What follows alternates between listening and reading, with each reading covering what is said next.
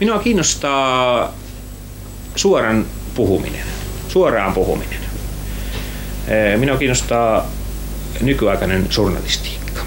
Sitä varten minä joskus aikoinani ollessani stipendimatkalla ja tutustuessani hyvin pitkään Euroopan lehdistöön vuonna 1957 kotiin tultuani päätin perustaa oman yhtiön. Ja tein sen jumalattoman vähillä rahoilla ja jumalattoman suurella uskolla.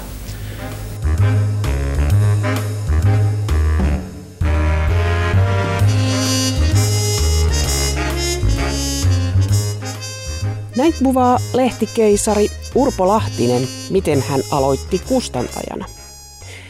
Urpo Juhani Lahtinen syntyi vuonna 1931. Hän aloitti lehtiuransa kirjoittamalla eteenpäin lehteen vähän yli 20-vuotiaana. Ja jo 26-vuotiaana hänestä tuli kustantaja, kun hän perusti ilmaisjakelulehti Tamperelaisen. Mikä oli uraa uurtavaa Suomessa, ilmainen kaupunkilehti. Pari vuotta myöhemmin ilmestyi ensimmäinen hymylehti, jonka hän nimesi vaimonsa Hymylahtisen mukaan.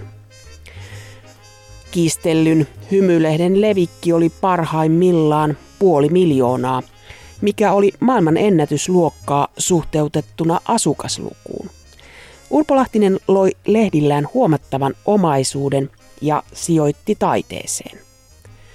Urpo Lahtisen persoonallinen kokoelma on Villa Urpossa, jonka hän rakennutti 70-luvun lopulla kodiksi ja edustustilaksi. Näsijärven rannalla Villa Urpossa on yli 600 teosta käsittävä kokoelma, joka on yksi maan suurimpia yksityiskokoelmia. Nykyisin tätä kokoelmaa isännöi Urpon poika Jeppe Lahtinen.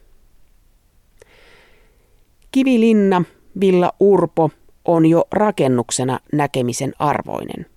Kun puristat Urpon villan ovenkahvaa, puristat mielenkiintoista taideteosta.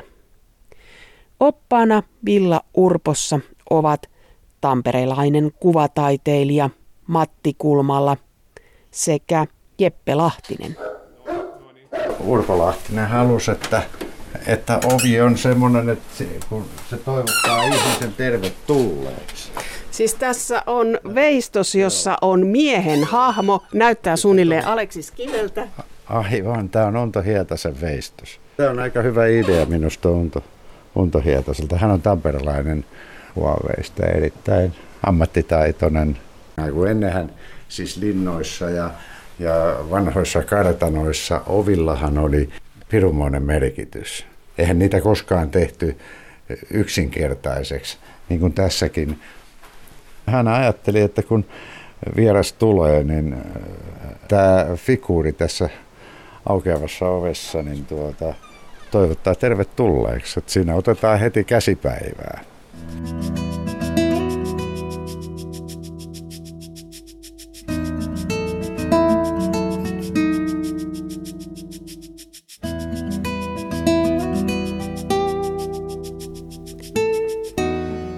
Urpo Lahtinen haaveili nuorena miehenä taiteilijan urasta ja bisnekset hän aloitti myymällä maalaamiaan laivatauluja merimiehille Kotkan satamassa.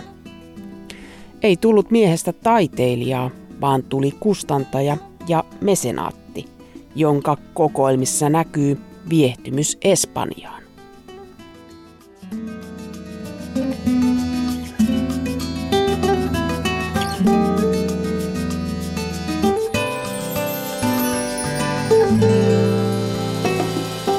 Tässähän ei ole mitään sellaista museaalista linjaa tässä kokoelmassa, koska tämä on niin kuin Urpo Lahtinen ihan spontaanisti ostanut joka työn, että hänellä, hänellä oli tämmöinen jo luonne, joka sitten teki tämän tämmöisen ostokset tällä spontaanisti, niin kuin näkyy täällä.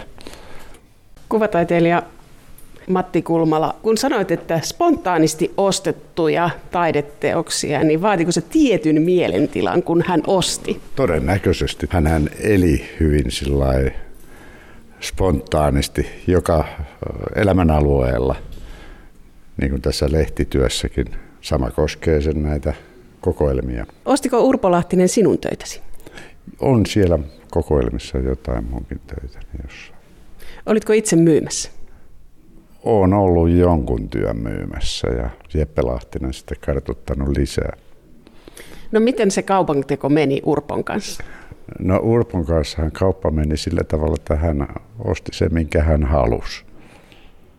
No millaista taidetta hän sitten halusi? No hän halusi, hän halusi tällaista kertovaa, jollakin tavalla kertovaa, vaikka se olisikin abstraktista työtä. Tuossa on hyvä esimerkki tässä kolumbialaisen taiteilijan Santessin teoksessa, joka tuo graniittiseinää vasten on. Sehän kertoo, kertoo tää, tästä Urpo Lahtisen runosta, jonka nimi on Tie. Ja se tie ylös on vaimean auringon valaisema, ei viileä eikä kuuma. Se on polku, joka nousee yhä ylös, en minä näe sen päätä, sillä se nousee yhä ylemmäksi ja kaiken aikaa tie kapenee, kunnes tulee portti. Ja siitä portista minun on käytävä ja silloin minun on pakko päästää lempeästi irti siitä kädestä, joka viimeiseen asti on ollut kädessäni. Ja minä puristan kättä hellästi ja astun sisään portista. Me ollaan uimaaltaan ääressä. Täällä kuuluu pulputus ja todellakin tässä on kaksi teosta, runo ja kuvataidetta. Onko Urpolahtisella muita tämmöisiä yhdistelmiä, että kuvataidetta ja tekstiä? No koko oikeastaan hänen elämänsä on ollut sitä, että hän nuorena, nuorena poikana harrasti kovastikin maalaamista siellä Kotkan seudulla. Ja sitten hänelle tuli myöhemmin, myöhemmin sitten tämä lehtityöskentely, jossa sitten Kotkassa oli harjoittelemassa ja sitä kautta sitten oppi ammattiin. Ja tämä, hän on tuottanut tämän maalarin kuvanveistäjän Santessin Kolumbiasta tänne aikanaan, koska hän ihastui tämän Santessin töihin. Ja niin kuin tässäkin työssä näkyy semmoinen hyvin voimakas, hiukan primitiivinen kansantaiteen merkit tässä reliefissä, joka kertoo tämän runon. Jeppe Lahtinen, miten hän tapasi tämän kolumbialaisen taiteilijan? Ibisalla, Espanjassa Ibisan saarella, ja jossa isälläni oli siinä siihen aikaan ja äidilläni oli kesäasunto ja sitä kautta he tutustuivat sitten tähän Santsesiin, joka tuli, tuli sitten tekemään tämän työn ja muitakin töitä tänne Tampereelle ja asui täällä vissiin muutama vuoden. Ja sen jälkeen muutti ulkomaille ja kuolikin aika pian sen jälkeen. Tässä pulputtavan uima-altaan yläpuolella on risti.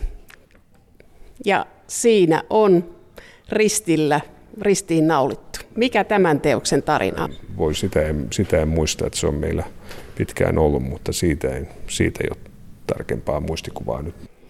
Tämä uima-allastila on sellainen, joka on aika monissa aikakauslehdissä kuvattu, mutta tämä on aika mielenkiintoinen tila taiteineen ja siinä, niin, niin ne kerroksineen, että mitä kaikkea tässä tilassa on. Tässä on puuta, maalauksia, tilataideteoksia, patsaita ja kaikki hyvin erilaisia ja kuitenkin samalta aikakaudelta. Niin, niin, niin kyllä on.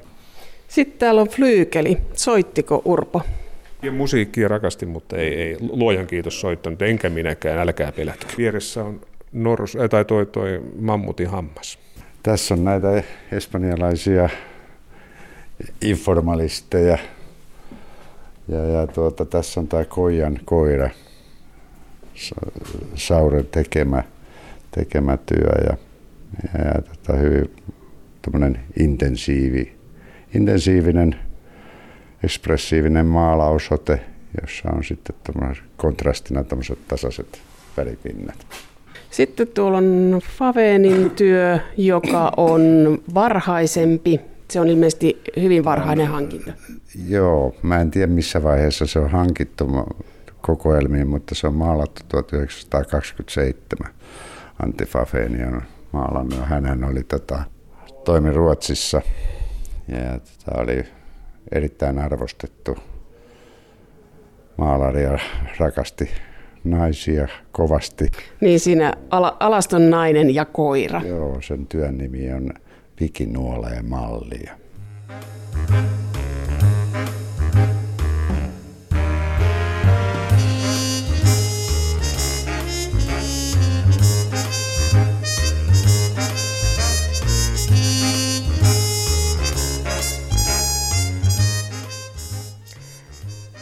Villa Urpossa vieraili paljon toimittajia ja ystäviä.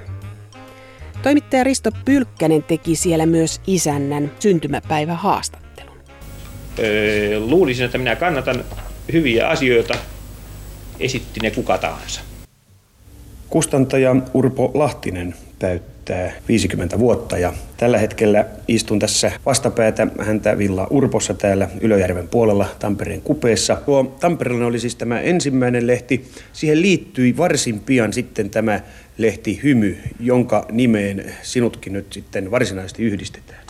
Joo, se alkoi ensin nuorisolehtenä, mutta muuttui sitten aika rohkeaksi aikakauslehdeksi, tarkoitan rohkeaksi nimenomaan semmoinen sillä tavalla, että se painotti tuommoisia human interest-asioita huomattavasti enemmän kuin siihen asti suhteellisen vanhan aikana lehdistä Suomessa. Ja, ja menestys oli sen mukainen, että nousu oli hyvin nopeata. Tuollainen lehtimiesten linja on sanonta, joita lehtipiireissä käytetään ja sillä äh, tarkoitetaan äh, aavistuksen verran rohkeaa, rämäpäistä linjaa. Äh, syntyykö tällainen lehtimiesten linja – tuon hymyn yhteydessä sattumalta vai oliko se tuollaista kylmän liikemiesharkinnan tulosta? Ei, se ei ollut oikeastaan kumpaakaan. Sattumaa se ei missään tapauksessa ollut. Siis toisin sanoen se perustui enemmän harkintaan koko tämä Joo, linja. mä sanoin, että tässä on liikemies tulos. Mä sanoisin vaan, että se oli älyn tulos. Eräissä piireissä on kuitenkin myös yhdistetty tämä hymyn nousu poliittisiin tapahtumiin, 60-luvun vennamolaisuuden nousu ja, ja niin edelleen. Oliko näillä tuollaisella suomalaisen yhteiskunnan murroksella jotakin tekemistä hymyn nopean nousun kanssa? Varmasti oli. Mehän olemme täysin epäpoliittinen yhtiö ja meidän lehtemme ovat epäpoliittisia. Oli kysymyksessä oli tekniikan maailma tai 2 plus tai nykyposti tai hymy. Jotkut keskittyvät toisiin asioihin, jotkut toisiin. Ja, mutta, mutta silloin oli todellakin murroskausi olemassa. Oli muun muassa naisten seksivallankumous. Ja, ja, ja me osallistuimme näihin keskusteluihin aika railakkaasti ja se tuntui kiinnostavan yleisöön. Entä sitten muita tuollaisia aloja, joihin hymy tai muut lehtimiesten lehdet ovat tietoisesti pyrkineet vaikuttamaan suomalaisessa yhteiskunnassa? Ja käsittääkseni, vaikka minä juuri nimenomaan painotin, että olemme epäpoliittinen, epäpuoluepoliittinen talo, niin äh, olemme vaikuttaneet politiikkaan ja olemme vaikuttaneet sosiaalipolitiikkaan. Sosiaalipolitiikkaan ehkä vielä enemmän. Äh, Vennamo, vennamolaisuuteen äh,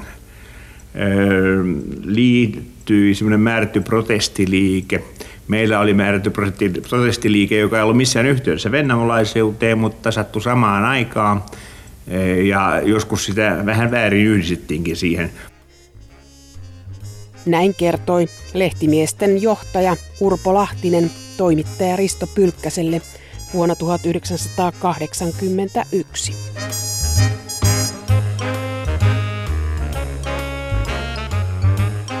Hän oli hyvin tämmöinen henkevä henkilö sillä tavalla, että tota, hän oli kiinnostunut kaikesta. Oli sitä kysymys urheilusta, taikka taiteesta, lehden tekemisestä – hän niin kuin eli siinä ihan täysin täysillä mukana. Sitten tässä tamperelaisessa on kiinnostavaa myös se, jos ajattelee sitä alkuaikojen tamperelaista, niin sen kulttuuritoimittajina tai kriitikoina oli Eero Silvasti, Kirsi Kunnas. Jos ajatellaan sitä aikakautta, niin kyllä se aika lailla oli siis semmoinen rohkea teko, tämä lehden perustaminen, ja joka sitten kantoi hyvää hedelmää myöhemmin. No vielä rohkeampi oli hymyn aloittaminen. Joku, oliko eilissä vieraista, jotka täällä kävivät, niin tota, kertoi, että kun se oli, että kun yhdelle kylällä tuli hymylehti ja sitten tota, varmaan postissa ja sun muuta lukivat kaikki mahdolliset, se oli jo varmaan hiiren korvilla ennen kuin se tilaajalle niin, kotiin saakka tuli, mutta että kyllä se, kyllä se muutti maailmaa no. ja sanoi, että ette te ymmärrä kuinka tota, suuri, suuri asia se oli ja kuinka se tätä vähän, vähän tämmöistä tota, maalaiselämää muutti. Että se oli. Kyllä se joka huusollissa se oli. Kun kavereiden luona käytiin, niin aina siellä jossain pilkotti hymyn, hymyn tota kansikuva jonkun toisen lehtipinon vieressä. Et muutti äh, todella paljon siis varmaan aikakauslehtikulttuuria. Ja viehättävintä tässä kirjoittamisessa ja lehtien julkaisussa on ollut näin sivullisesta katsoen se, että minkälaisen toimittajan joukon hän keräsi ympärille. Tämmöinen motto oli varmaan kaikilla lehtimiesleisillä ja toivottavasti sen jälkeen muillakin töissä pitää olla kivaa. Varmasti Urpo Lahtinen piti niin kuin henkilökunnastaan hyvää huolta. Aikakausi oli suosiollinen Urpo Lahtisen rohkealle linjalle, mutta varmasti menestyksen takana oli suhtautuminen henkilökuntaan. Näin päätoimittajana Hymylehdessä ja Nyrkkipostissa toiminut Reijo Ikävalko kertoo kokemuksistaan. Se oli varmaankin kesä 75, kun mä rupesin pyörimään lehtimieto Tampereella. Olin silloin freelancer ja ei siitä sitten kestänyt kun vuoden verran, niin Urpo tuli ensimmäisen kerran tarjoamaan mulle päätoimittajan paikkaa, että se tutustuminen kävi aika vikkelästi. Se oli aika nopea urakierto, että freelancerista vuodessa päätoimittajaksi. Sä olit aika nuori päätoimittaja. Mut nimitettiin Nyrkkipostin päätoimittajaksi Isto Lysmän jälkeen ihan ensimmäiseksi ja lähdin sillä ehdolla, tota, että mä saan tehdä sille lehdelle mitä mä haluan, koska se oli ihan tiensä päässä. Lysmä oli kyllästynyt siihen, oli epäonnistunut formaattimuutos ja kaiken kaikkiaan se levikki oli laskenut lehmähäntä. Ja idea oli se, että tehtäisiin niin kuin tehtäisiin hymylle tämmöinen äh, toisenlainen kilpailija, eli semmoinen, missä ei olisi paljasta pintaa, ei pilkattaisi uskovaisia, niin kuin mitä hymysien aikaa ruukas tehdä, muun muassa Ennala ja kumppanit. Ja tuota, tämä tuli aivan yllättäen, tämä Urpon, Urpon kosinta nimittäin. Mä olin lähdössä mun kaveritteni kanssa lounaalle, niin Urpo vinkkasi omaan huoneeseensa, kun sitä vähän täällä. Mä sitä, mitä hän paha mä nyt on tehnyt. Ja Urpo sanoi, rupeatko Nyrkkipostin päätoimittajaksi? Mä sitä, oho, tämä tuli vähän äkkiä, että No, mä, mä oon just menossa poikien kanssa syömään. No kuule, syö ihan kaikessa rauhassa. Tuu sitten kertomaan, että, että, tota, että, että otaksa se homma vastaan vai etkö. Mä sitten sanoin, että juu, sillä ehdolla, että mä saan tehdä mitä, mitä mä tykkään. No, joo, joo, kyllä, kyllä, kyllä, kyllä. No sitten tuli pizza syöttyä hieman niin kuin sanoin, erikoisen hiljaisuuden vallitessa ja mä olin silloin 26V. Eli aivan liian nuori niihin hommiin.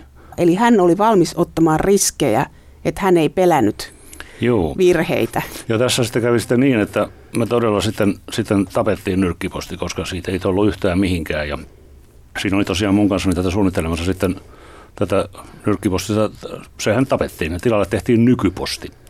Ja siinä olivat taustapiruna sitten Matti Lahtinen, toimitusjohtaja Timo Toivonen, toimittajaystäväni ja sitten minä.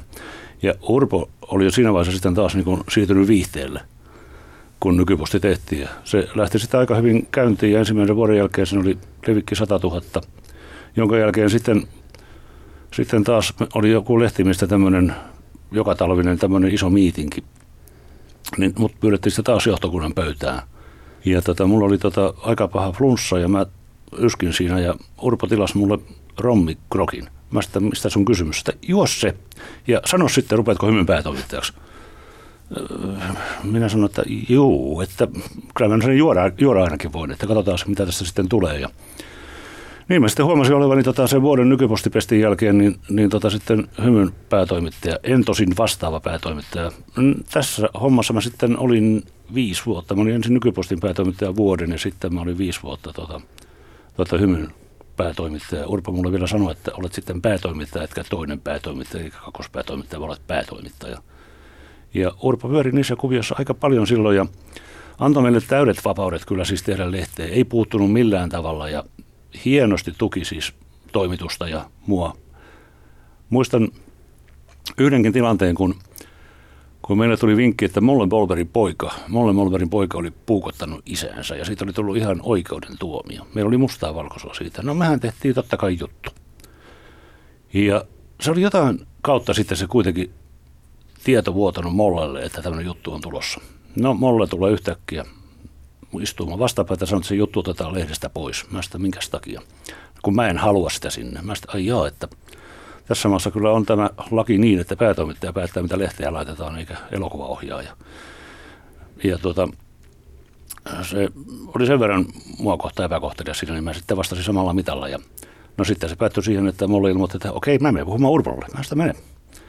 No kulu viisi minuuttia, Urpo soittaa, tuus käymään täällä. Mä sitten menin ja Urpo kysyi, että sulla on juttu tämmöisestä, että mulle poika on puukottanut mulle. Mä on. Onko se hyvä juttu? Mä sitten, on. Haluatko se pistää lehteen? Mä sitten haluan. No, sitten se pistetään lehteen. Terve. Ja mulle jäi sinne niin kuin hyvin happaman naaman kanssa ja minä menin omaan työhuoneeseen jatkamaan töitä. Tämä oli Urpo osoitus siitä, vaikka mulle oli Urpon kaveri. Niin juttuja tehdään ja lehteä tehdään ja ystävyyssuhteet ovat sitten mitä ovat. Hänellä oli hirvittävästi ystäviä ja hän myös ilmeisesti sponsoroi heitä ja tarinoita kerrotaan, että hän olisi ostanut myöskin kirjailijoilta tarinoita. Kun kirjailijat on pulassa, niin he olisivat kirjoittaneet näihin Urpolahtisen Kalleen Jalluun nyrkkipostiin niin erottisia tarinoita tai pornotarinoita. Pitääkö tämä paikkansa? Mä luulen, että, että pitää, koska tota, silloin kun mä tulin hymynpäätoimittajaksi 78, niin tota, jopa ihan tavalliset ihmisetkin soitteli tuota ja pyysi rahaa. Ja mä olin jokseenkin hämmästynyt, herran pioksu, että hän on lehti eikä mikään pankki. Kyllähän siellä tota, niin kuin, monen sotin sen ajan suuruutta siellä käytävillä juoksi, että kyllä siellä, kun meidän hymyn, hymyn tota, kahvihuone oli Urpon työhuonetta vastapäätä, niin kyllä siellä ovissa pyöri Kalevi Keihästä ja Mossio ja Mosse ja Oliver Hawkia ja Elis Askia ja, ja kaiken maailman muuta, Ursula Rainio ynnä muuta. Tämä lehtimiesten palkkiot oli semmoiset, että jos niitä nyt soveltaisi tähän päivään, niin kyllä aika monessa lehtitalossa päätoimittaja raapisi päätään aika lujaa, että kyllä ne, siellä, siellä maksettiin hyvin. Millä, millä tavalla Urpo Lahtinen suhtautui alaisiin? Hyvin mukavasti. Muista me oltiin kerran taas kello 14 kahvihuoneessa sitten siinä Urpo työhuonetta vastapäätä oltiin sitten kahvilla ja me oli, oli, minä olin siellä ja sitten oli tätä 2 plussa silloinen päätoimittaja Antti Nurminen ja Urpo istui meidän väliin ja katsoi meitä kumpaakin, tönäs kumpaakin kylkeä, näytti itseään ja sanoi, että mä en ole maisteri, mutta mulla on niitä muutama töissä. Tämä on hyvin letkeä ja kiva tunnelma se oli koko ajan, että siis mun mielestä niin Urposta ei ollut kyllä kellään mitään pahaa sanottavaa, että hyvin joviaali ja mukava tyyppi. Mä joskus tota, katselin näitä vanhoja vuosikertoja, niin, niin tota, kyllä ne on siis, mä sanon, tämän päivän naistenlehdet ja iltapäivälehdet vetää paljon kovempaa linjaa. Ja, ja kun Ennala uskalsi kirjoittaa seksistä ja, ja viinajuonista omissa pakinoissaan, niin sitähän niin kuin paheksuttiin voimakkaasti. Mutta tota, kyllä ne on erittäin loistavia pakinoita tänäkin päivänä ne Veikon jutut, mutta tota, ajat on toiset. Ajat on toiset, ajat on muuttuneet ja Urpollahan oli, Urpon tallessa oli näitä, näitä, näitä paljaspintalehtiä, oli Jallua, Kalle ja Rattoa. Ja jokaisen levikki oli tuossa 70-luvun puolivälissä 100 000. Eli sopii miettiä, kuinka paljon ne tuotti rahaa. Mutta sitten tuli tämä videokausi, joka sitten hiljensi tämän osaston lähes kokonaan. Sanoit, että Urpo Lahtisella oli myös tämmöinen, että hän olisi halunnut olla vallan keskiössä tai siellä, niin kuin missä asioita tehdään. Urpo olisi halunnut varmaankin seurustella näiden maan johtavien poliitikkojen kanssa enemmän kuin hän nyt teki. Kyllä mä tiedän, että hän oli Sorsan kanssa jossain tekemisissä joskus ja, ja muuta, mutta mä luulen, tota, että että Urpo ei koskaan hyväksytty näihin piireihin just näiden hänen paljaspintalehtiensä takia, mikä on sinänsä aika erikoinen syy, että olihan siellä Urpolla tekniikan maailmaa ja mitä kaikkea siellä lastenlehtiä oli ja kaikkea muutakin, mutta siihen aikaan, aikaan moraali oli toisenlainen kuin, kuin nykyään. Hän kuitenkin sai esimerkiksi Kekkosen haastattelun. Joo, muista, muista. Ja kyllä Kekkonen muutenkin suhtautui, suhtautui hymyyn, hymyyn tota, niin myönteisesti. Muistan joskus, mä olin freelancer silloin 75 vuonna, kun hymy järjesti kilpailun siitä, kuka on Suomen seksikkäin mies. Ja yllättäen Kekkonen voitti. Ja Kekkonen lähetti sähkeen hymyn toimitukseen. Mä olin sattumalta paikalla silloin, kun se sähke tuli sinne ja se herätti kyllä suuren riemun siellä. Ja erityisesti se, mitä siinä te- sähkeessä luki. Nimittäin siinä luki, että olen pitkän elämäni aikana tottunut olemaan niin rekenä kuin kelkkanakin, mutta tämä oli minullekin sentään jotakin uutta. Pyydän, merkitkää tämä ansioluettelooni. Parhain terveihin presidentti Kekkonen. Mä muistan sen toisenkin jutun. Se oli, oliko Kekkonen Islannissa valtiovierailulla? Se oli jotakin... Oliko se tämä viimeinen? Ei, ei kai se ollut ihan se viimeinen, vaan joku aikaisempi. Tai oliko se Islanti vai oliko se Norja? Mutta ne oli jotakin kuitenkin siis tämmöisiä lievästi erottisia piirustuksia tai kalliomaalauksia tai mitä nämä oli. Ja Kekkonen sanoi siitä, että näähän sopisivat hymy, hymy, hyvin hymylehteen. Että se niin kuin, tässäkin niin kuin vaan antoi niin kuin vinkin, että, että hän ei suhtautunut ainakaan mitenkään negatiivisesti. Asettiko Urpo Lahtinen tällaisia tavoitteita, että kun levikki on näin korkea, niin seuraavana vuonna pitää olla vielä korkeampi ja vielä enemmän tulla ei, rahaa tupaan? Ei, ei. Mä muistan kerrankin, kun Urpo näki, meitä oli aika iso toimitus, oli paikalla, just silloin oltiin kaikki työhuoneessa. Sanotaan, mitä te täällä teette? Häipykää pois, menkää maailmaan. Siellä ne jutun aiheet, ei ne tänne tuu. Ei tarvi varmaan ihmetellä, miksi hänestä pidettiin. Mikä oli Hymylahtisen rooli? Hymy oli, oli tiukka taloudenpitäjä. Hymy oli, tota, oli siellä kassaosastolla niin kuin, niin kuin portinvahtijana, että hiukan, hiukan katsoi, että nyt ihan holtittomuksiin menty. Ja, ja tota, Hymy oli, oli johtokunnan jäsen ja vaikutti asioihin ja oli, oli mukana kaikilla tavalla toiminnassa ja tiesi ja tunsi asioita. Mitä nimitystä Urpo Lahtinen halusi itsestään käytettävän? Ihan loppuvaiheessa niin kuin Urpo halusi, että hän on pääjohtaja. Meitä hymyläisiä katsottiin vähän niin kuin, niin kuin hiukan halveksuvasti, että joo, tämä on sitä lehtimiestä sakkia, joo. Mutta sitten kun, kun, kun aika on kulunut ja sitten kun, kun tapaa näitä kollegoja, niin eka kysymys on, että millainen oli, tulisiko se Urpo, tulisiko se Ennala? Sitten se yhtäkkiä muuttuukin historiaksi. Näin kertoi toimittaja Reijo Ikävalko Urpolahtisesta ja lehtimiehistä. Jeppe Lahtinen, mikä ajoi Urpolahtista aina uusiin? Hän varmastikin vaati vähän enemmän, enemmän tuota, pitääkseen tavallaan itsensä käynnissä, että hänelle ei ihan tämmöinen arkielämä riittänyt, vaan että piti olla aina vauhtia ja ja tota, tämmöistä, se oli varmaan hänen perusluonteessaan. Että oli, mm. Samahan näkyy näissä kokoelmissa. Kyllä, kyllä. Että, että hän todella oli siis niin kuin intohimoisesti, että jos hän ihastui johonkin tämmöiseen työhön, on se sitten kenen tekijän tahansa työ, niin hän kyllä, eikä hän ajatellut sitä, että mitä se maksaa tai mikä sen tekijän nimi on. Ne oli tämmöisiä spontaaneja toimintoja ja, ja, ja hankintoja nämä, nämä kokoelma. Oliko hänellä asiantuntijoita taidehankintoja tehdessä? Oli äitini. No ei, ei kyllä ei yhdessä, yhdessä kun hankkivat niitä sun muuta, niin kyllä se oli varmaan se into ja, ja musta tuntuu, että se oli niin tavallaan, heillä oli niin samanlainen maku sun muuta, että vahvistusta ehkä toisaalta hakivat sitten, kun ostivat, että miten sä tykkäät, että onko tämä hyvä ja kaikkea muuta, mutta kyllä, ja sen takia täällä nyt onkin, sitä niin urpon näköinen ja ja hymyn näköinen nämä kokoelmat tähän mennessä. Että se on, tota, kyllä se näkyy tässä toisin kuin joku, joku museo, joka on vähän tämmöinen kasvoton, niin kyllä tässä on niin kuin isäni.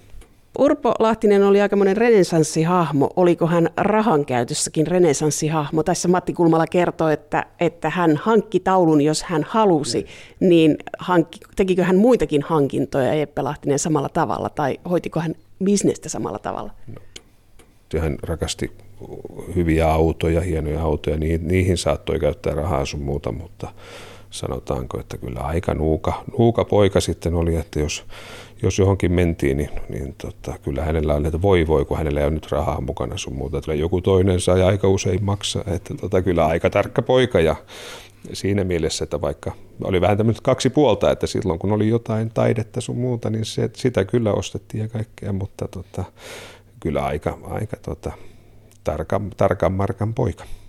Syntyykö hänelle ympärille hovi?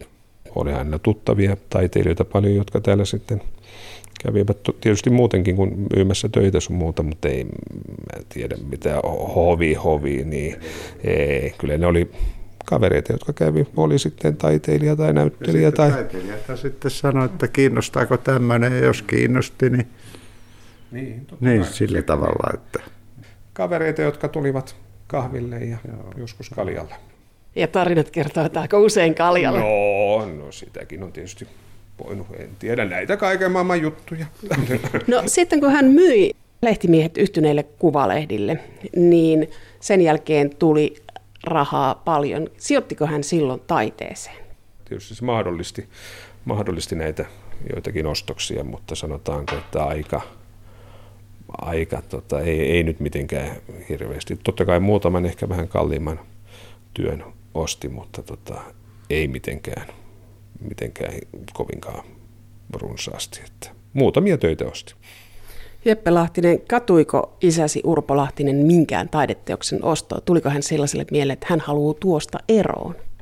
Ei ainakaan kertonut. Tietysti on, on parempia ja huonompia tauluja, niin eihän sinne mitään voi näin. Ei aina kaikki valinnat ole ihan nappiin mennyt, mutta ei, ei hän tietääkseni myynyt koskaan yhtään ainutta työtä. Että saatto tietysti minulle antaa, että ota sä toi, niin se voi olla, että se on sitten vähän huonompi.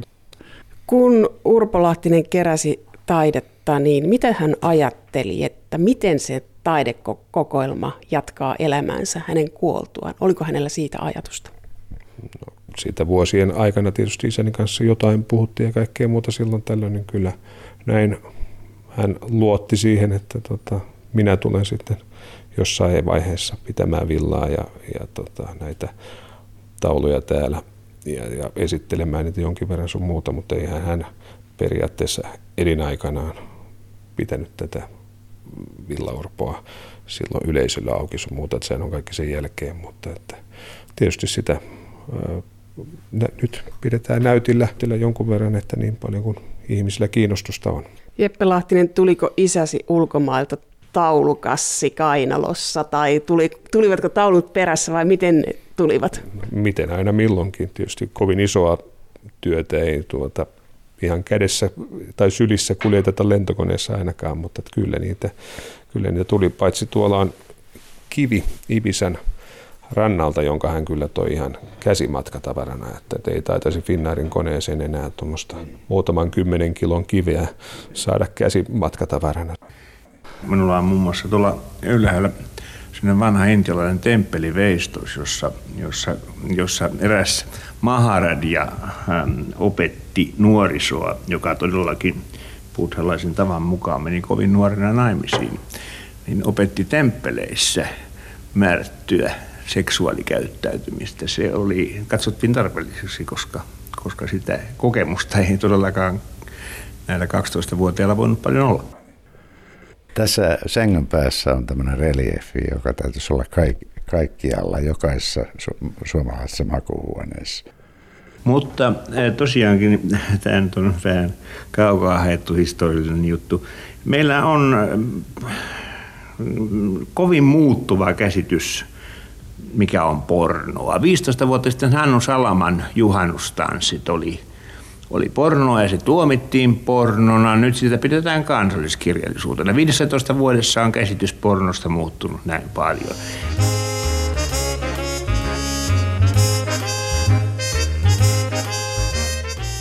Tämä on isännän työhuone. Tuolla on palkintopokale. Onko noin autokilpailuista vai tota... Todennäköisesti. Kyllä, kyllä ne on. Ne on sitä aikaa, kun isäni jo kilpaa sun muuta, niin jonkinlaista menestystäkin on tullut, aika sitten ollut vähän osanottajia, kun, no. kun on tullut näin paljon pokaaleja, mutta kyllä isäni ajoi, ajoi tuossa 5-60-luvulla. Ja kilpailussa saattoi olla kaksi kustantajaa, mm. A-lehtien Lyytikäinen ja mm. lehtimiesten Urpo Lahtinen. Niin kyllä, kyllä. Ja tietysti Urpo Lahtinen voitti. Toivottavasti ainakin, ainakin tarinoitten mukaan. Onko tämä kirjasto uh, Urpon ajoilta. Kyllä. Kalevala on tuolla, Picasso 1, 2, siinä näkijämissä tekijä, päätalo. Mikä oli Urpo Lahtisen suosikki? Väinölinnat. Oletan, että Urpo Lahtisen kirjallista makua hyvin lähellä oli Mika Valtarin teokset. Tästä mä haluaisin näyttää hei, tota, tota työtä. Se on Esi Renvallin tekemä kuva Urpolahtisesta. Eikö se ole kaunis? Se on, minusta se on yksi Esi, Esi Renvallin muotokuvista ihan minun mielestäni niin kuin mielenkiintoisia parhaita. Ja oli hauska, hauska yksityiskohta, kun Esi Renval oli saanut tämän kuvansa valmiiksi, tai kuvan tehtyä valmiiksi, ja se oli sitten valimosta jo tullut, ja, ja oli ilmeisesti hänen työhuoneellaan hän kirjoitti sitten Urpo Lahtiselle, että tunnu hakee se pois ennen kuin naapurirovat nyppii kaikki rintakarvat siltä. Niitä ei enää ole, ne on nypitty. Ja isäni varmasti jätti sen viikkoa, viikkoa yli aikaa sinne, että varmasti saivat kaikki naapurin rouvat sitten nypittyä yhden karvan, ei. mutta kyllä isäni karvasempi oli kuin tämä, tämä valutyö tässä. Minä vuonna Essi Reenmal on tämän tehnyt? Tässä 60-70-luvun, niin. lähellä 70-luvun taitetta, 60-70-luvun taitetta. Essikin on ollut aika iäkäs taiteilija silloin. Kyllä, kyllä, oli, oli, oli, oli. Muistan, muistan kun hän, hän oli samoihin aikoihin meillä ja teki, teki minusta tämmöisen niin, pään, pään ja, ja tota. Esi, esi Renvallihan oli vanhan ajan kuvaveiste siihen aikaan kuvaveisteet usein asu malliensa luona joitakin aikoja, niin kuin Esi Renvallikin oli Tälläkin, tälläkin ja, matkalla kyllä. Joo, kyllä joo. Hän oli oikein juttu ihminen. Siinä on puuta ja metallia ja käytävän päässä näkyy naisen jalat. Kimmo Pyykön työ. Aha, mikä sen työn nimi on? No, mä en osaa sanoa, mua en, mä en tiedä sen työn nimeä, mutta siinä on niin kuin, eniten tulee mieleen, että siinä Mirja Pyykkö istuu Jussi Arnion pallotuolissa. Niin, mutta tämä ei ole pallotuoli, tämä on neljä. ei, tämä on kottikärrystä. Täällä on vahvoja töitä. Huhhuh. Alpo Jaakola. Tuossa on yksi komeimpia töitä minun, minun mielestäni. Siinä vangittu enkeli vapautetaan. Katsot tuota riemua, naivistista riemua, kun enkeli vapautetaan. Siellä lippu liehuu ja kamerakin on tuolla tuon Jänisräikän takana. Jännä tämä näkymä tästä, kun tullaan ovesta sisään, niin tuolla on heti tykki sitten rannalla. Siitä Jeppe, Jeppe Lahtinen. Mi- miksi Jeppe tuolla on tykki? No sehän on itse asiassa linkkuveitsi pitäisi olla siinä, koska lehtimiesten miehet olivat matkalla Helsingissä ja Matti Lahtinen, varato, äh, varatoimitusjohtaja, joka ei ole, anteeksi, toimitusjohtaja, joka ei ole sukua, sukua vaikka Lahtinen onkin, niin tota, oli siinä, siinä sitten mukana ja sanoi, että voi voi, kun hän tarvitsisi linkkuveistä, että kun aina on semmoista, että kun joka paikassa tarvitsisi pikkusen veistä ja hänellä ei ole kunnon linkkuveistä. Ja pojat kävelivät armeijan ylijäämävaraston ohi ja sanoi, että no kato, tuoltahan me sulle linkkuveitsi haetaan.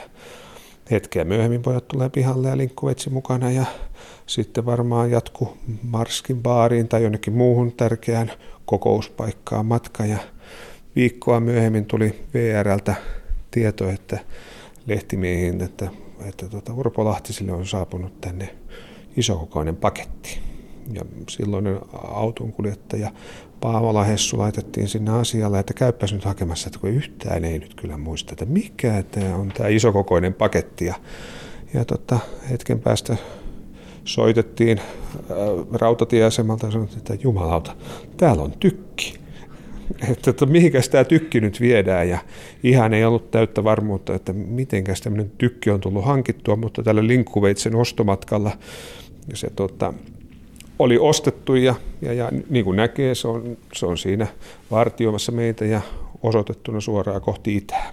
Niin, hei, me, lähdetäänkö ulos? Mennä. Tässä sä nyt huomaat tämän rakennuksen materiaali, raskaita kiviä. Ne on tuollaisia parhaimmillaan metri kertaa metri. Niin, niin on. Joo, sitä luokkaa on. Ja siinä oli aikanaan oli ongelma noilla muurareillakin, kun ne tuo sisällä alkoi tuota pintaa tekemään, että kun Urpo halusi nimenomaan tämmöisen pinnan. Muurarin ammattiylpeys oli sitä, että pinta täytyy olla todella tasainen ja hieno, niin kuin ne olisi pystyneet tekemään siitä. Mutta Urpo halusi sitä, että siihen jää se sama karkeus, mikä tässä talon ulkopinnassakin on. Semmoinen raakuus siihen pinnan jännitteeseen ja se jonkun, jonkun muurarin saivat sitten tekemään. Tämä yksi rakennusporukka teki konkurssin silloin kesken kaiken. Ja... Arkkitehti Eero Saari kertoo, että Urpo Lahtinen tuli häntä kadulla vastaan ja sanoi, että piirrä mulle talo. Siitä alkoi rakennusprojekti, jolla ei ollut äärtä eikä rajaa. Nyt tuo kurun graniitista rakennettu jykevä Villa Urpo seisoo kalliolla muistomerkkinä loiston ajoista. Lehtimiehet yhtymä oli menestystarina. Yhtiön lehdet rikkoivat rajoja, mutta kääntöpuolena oli kohteiden yksityisyys, kun sanomisen ja kuvaamisen rajoja testattiin. Urpo Lahtinen joutui tuon tuostakin vastaamaan julkisuudessa lehden linjasta. Näin hän kertoi toimittaja Eero Silvastille vuonna 1968, mitä hän ajattelee julkisuudesta. Ehkä on hyvin mukavaa palauttaa nämä suuret julkisuuden henkilöt joskus normaaleiksi ihmisiksi. Nimittäin nythän on käsittääkseni sillä tavalla, että heitä ihannoidaan aivan turhan päiten. Heistä on hyvin usein kerrottu pelkästään niitä kauniita asioita. On hyvin hauska huomata, että he ovat aivan normaaleja ihmisiä, että heillä on samoja probleemeja kuin tavallisilla ihmisillä ja, ja, ja, ja, ja heidän elämänsä on samanlaista kuin tavallisten ihmisten elämä, mutta koska he ovat tältä hyvältä puoleltaan julkisuudessa, he ovat asettuneet näyttämölle, niin on luonnollista, että myöskin heidän huonommat toilauksensa ovat, tapahtuvat näyttämölle. Urpo Lahtinen myi lehtimiesten julkaisuoikeudet yhtyneille kuvalehdille 80-luvun lopulla 180 miljoonasta markasta. Urpo Lahtisen voimat hiipuivat vähitellen ja hän kuoli 63-vuotiaana vuonna 1994. Värikäs lehtikeisari sai vielä kuoltuaankin otsikoita aikaan ja pöhinää, kun omaisuudesta kiisteltiin. Urpo Lahtisen muistopaasi on hänelle rakkaassa paikassa Villa Urpon pihapiirissä Näsijärven rannalla.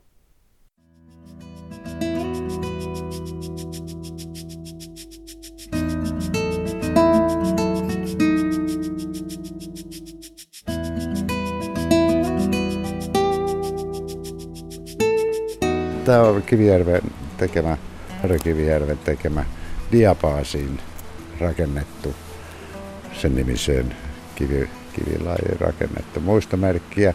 He olivat samanikäisiä Urpo, Urpo ja ilmeisesti tunsivat ennestään myöskin toisensa. Ja suurin piirtein samanlaisia aikakausikohtaloita yhdessä kokeneet. Ja, ja näin ollen hän sai tehtäväkseen sitten kun tehdä Urpolle tämmöisen muistomerkin. Se on hyvin kaunis, kun aamuvalo tulee tuolta, se tulee tämän aukon läpi ja nämä portaat, jossa, jotka tuossa näkyy, niin, niin kuin rytmittää sitä valoa. Ja sitten tämä silta-aurinko sopivaan aikaan niin antaa toiseen suuntaan. Silloin lähtee aukosta kaikki pois. Ja mikäs nyt paras, paras paikka on, kun tämmöinen suomalainen mänty, jonka juurella tämä hautapaasi sijaitsee. Järven rannalla. Siinä on jotain todella suomalaista. Mitä hän halusi kuitenkin, vaikka oli maailmaa nähnyt mies, niin kuitenkin halusi aina olla suomalainen. Alusta loppuun saakka.